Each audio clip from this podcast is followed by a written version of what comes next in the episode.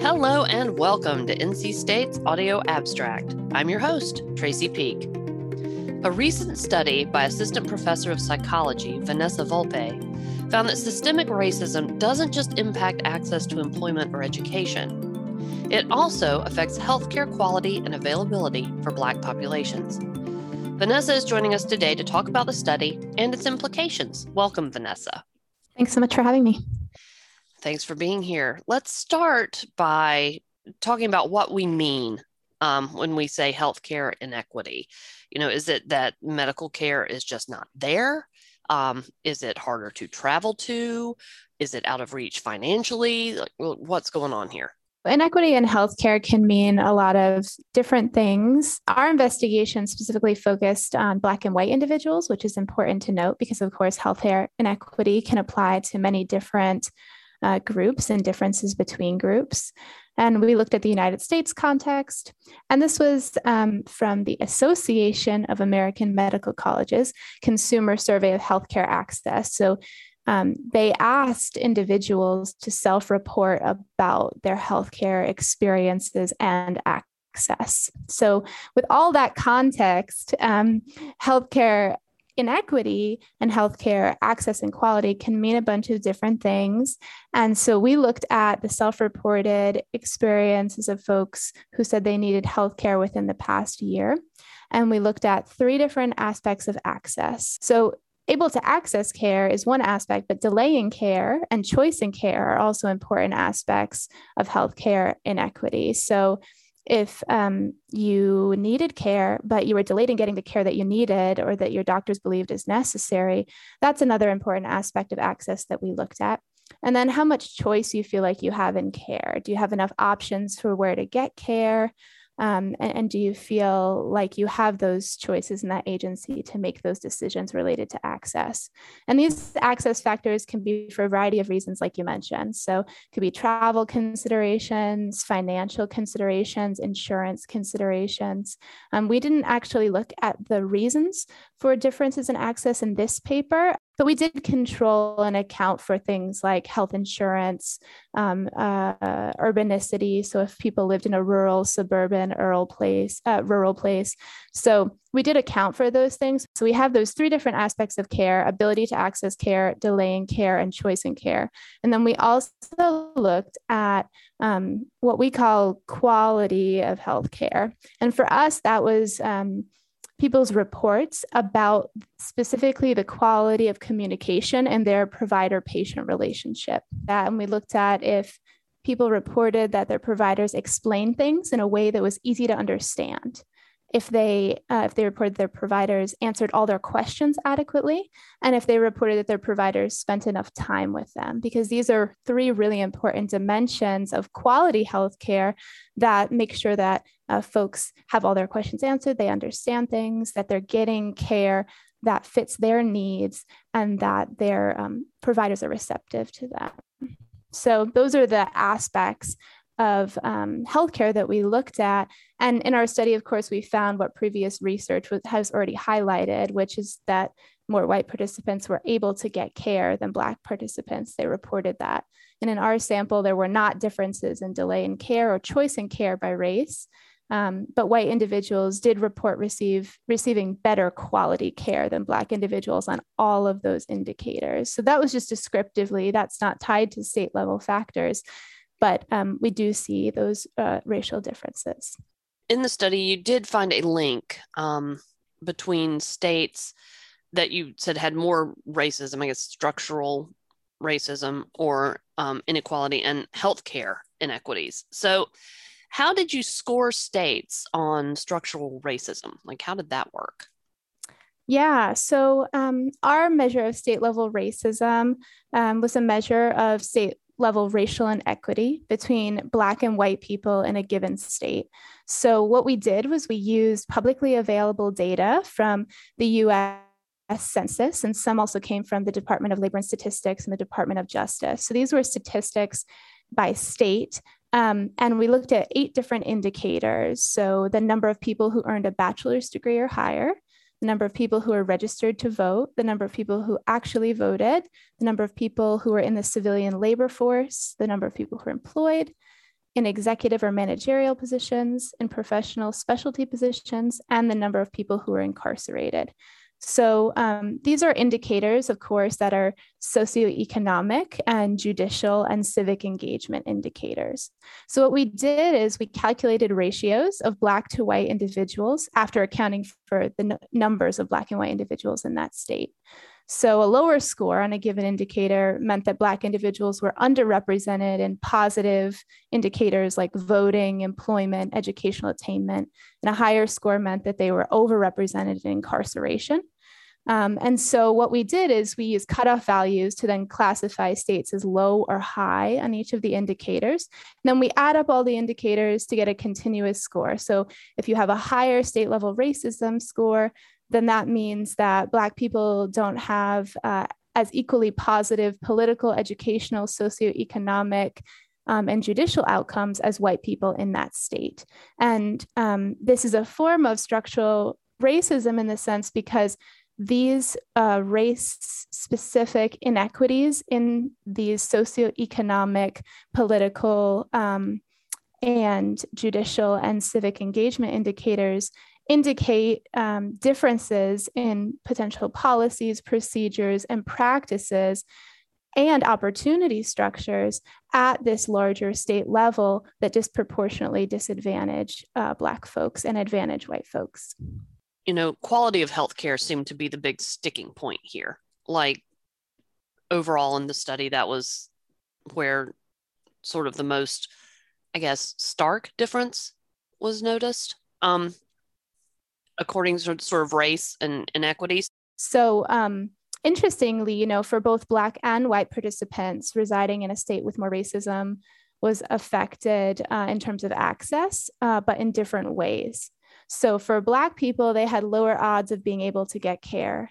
For white people, they had higher odds of being able to get care. And this was specifically when they resided in a state that was higher in state level racism. So, access, specifically the ability to get care component, not as much delaying care or choice in care, was um, important for both Black and white folks, but in different ways. And then healthcare quality, we only found was affected by state level racism um, for white folks. So, healthcare quality surprisingly was not associated um, with residing in a state with more state level, more or less state level racism for uh, the Black subsample. And for white people, actually, uh, if they resided in a state with more state level racism, they had higher odds of having sufficient time with their provider. So the time component was especially important there. So, um, you know, there are these differences uh, that we're seeing. And, and of course, we also looked at Black folks' uh, reports of individual uh, discrimination from providers, their providers themselves.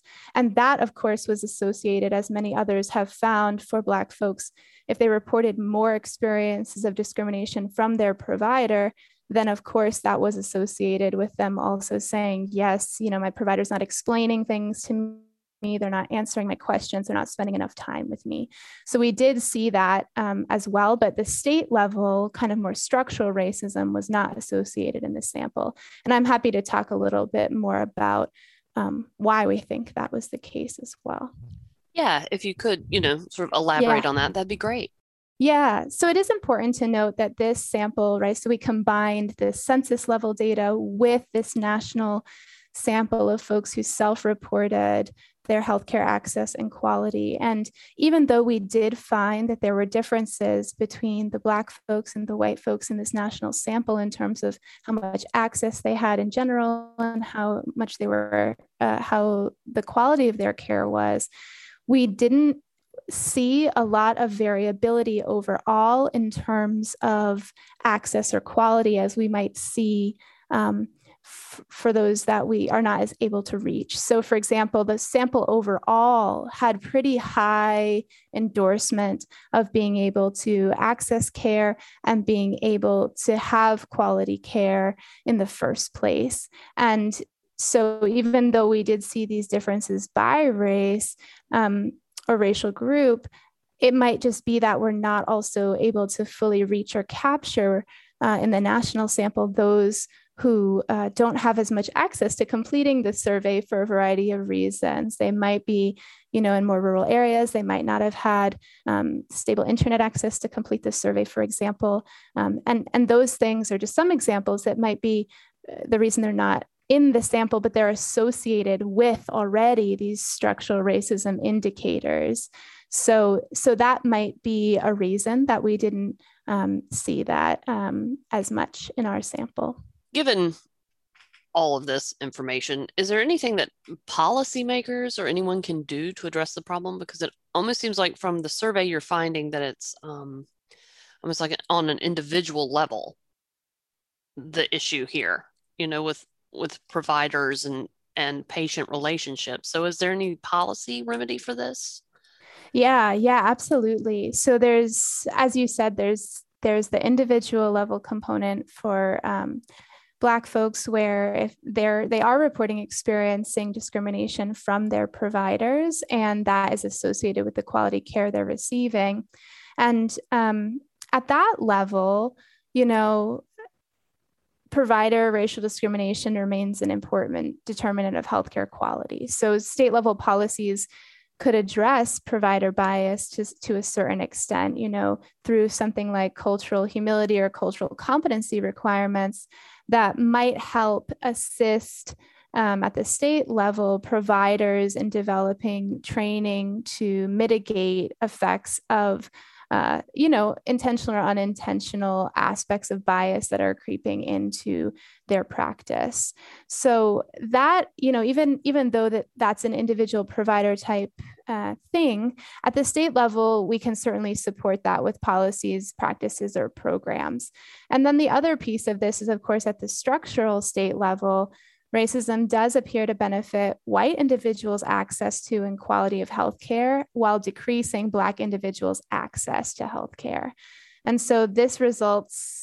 Uh, this, these results suggest that racial disparities in healthcare may be driven by both white advantage and black disadvantage. A lot of fo- a lot of time we just focus on the black disadvantage, which is important, but also there is an advantage to some folks. And so, examining, revising, or abolishing policies that engender these inequities using a health equity lens is going to be really important. And what I mean by that is, um, you know, to educational, employment, political, judicial policies that we have in our states, do they disparately impact racial groups intentionally or unintentionally? So that just doesn't include disadvantaging Black people, but also do they confer benefits for one group? So, of course, we don't want to do harm, but also if we're conferring benefits for one group, that policy may not be as effective as we think it is to actually mitigate inequity.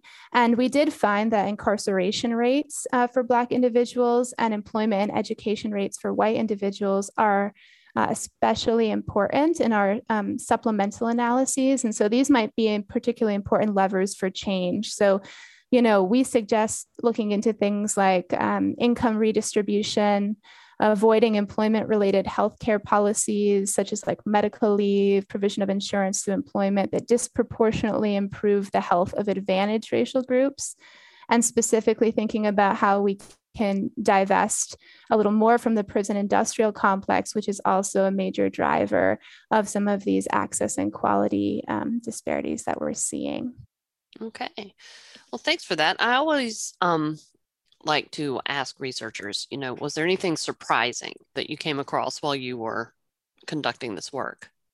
Yeah. Um, I mean, I think I think it's it, it was a, a, little surprising that um, we did find that uh, white advantage in some of these domains was was uh, linked to um, was linked to white folks having better access and quality care.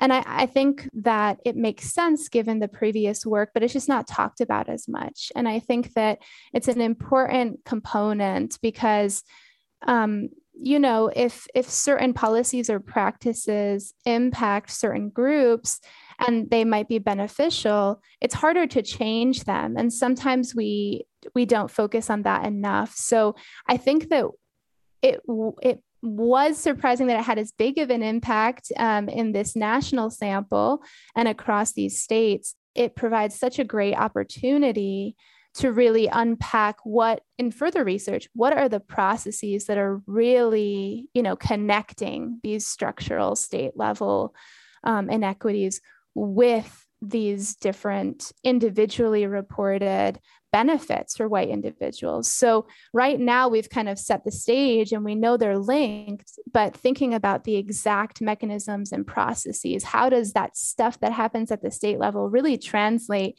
to that advantage? I think is going to be an exciting and important area for future research to really, really understand these inequities and disrupt them. We've been speaking today with Vanessa Volpe, an assistant professor of psychology here at NC State. This has been Audio Abstract. I'm your host, Tracey Peake. Thank you so much for listening.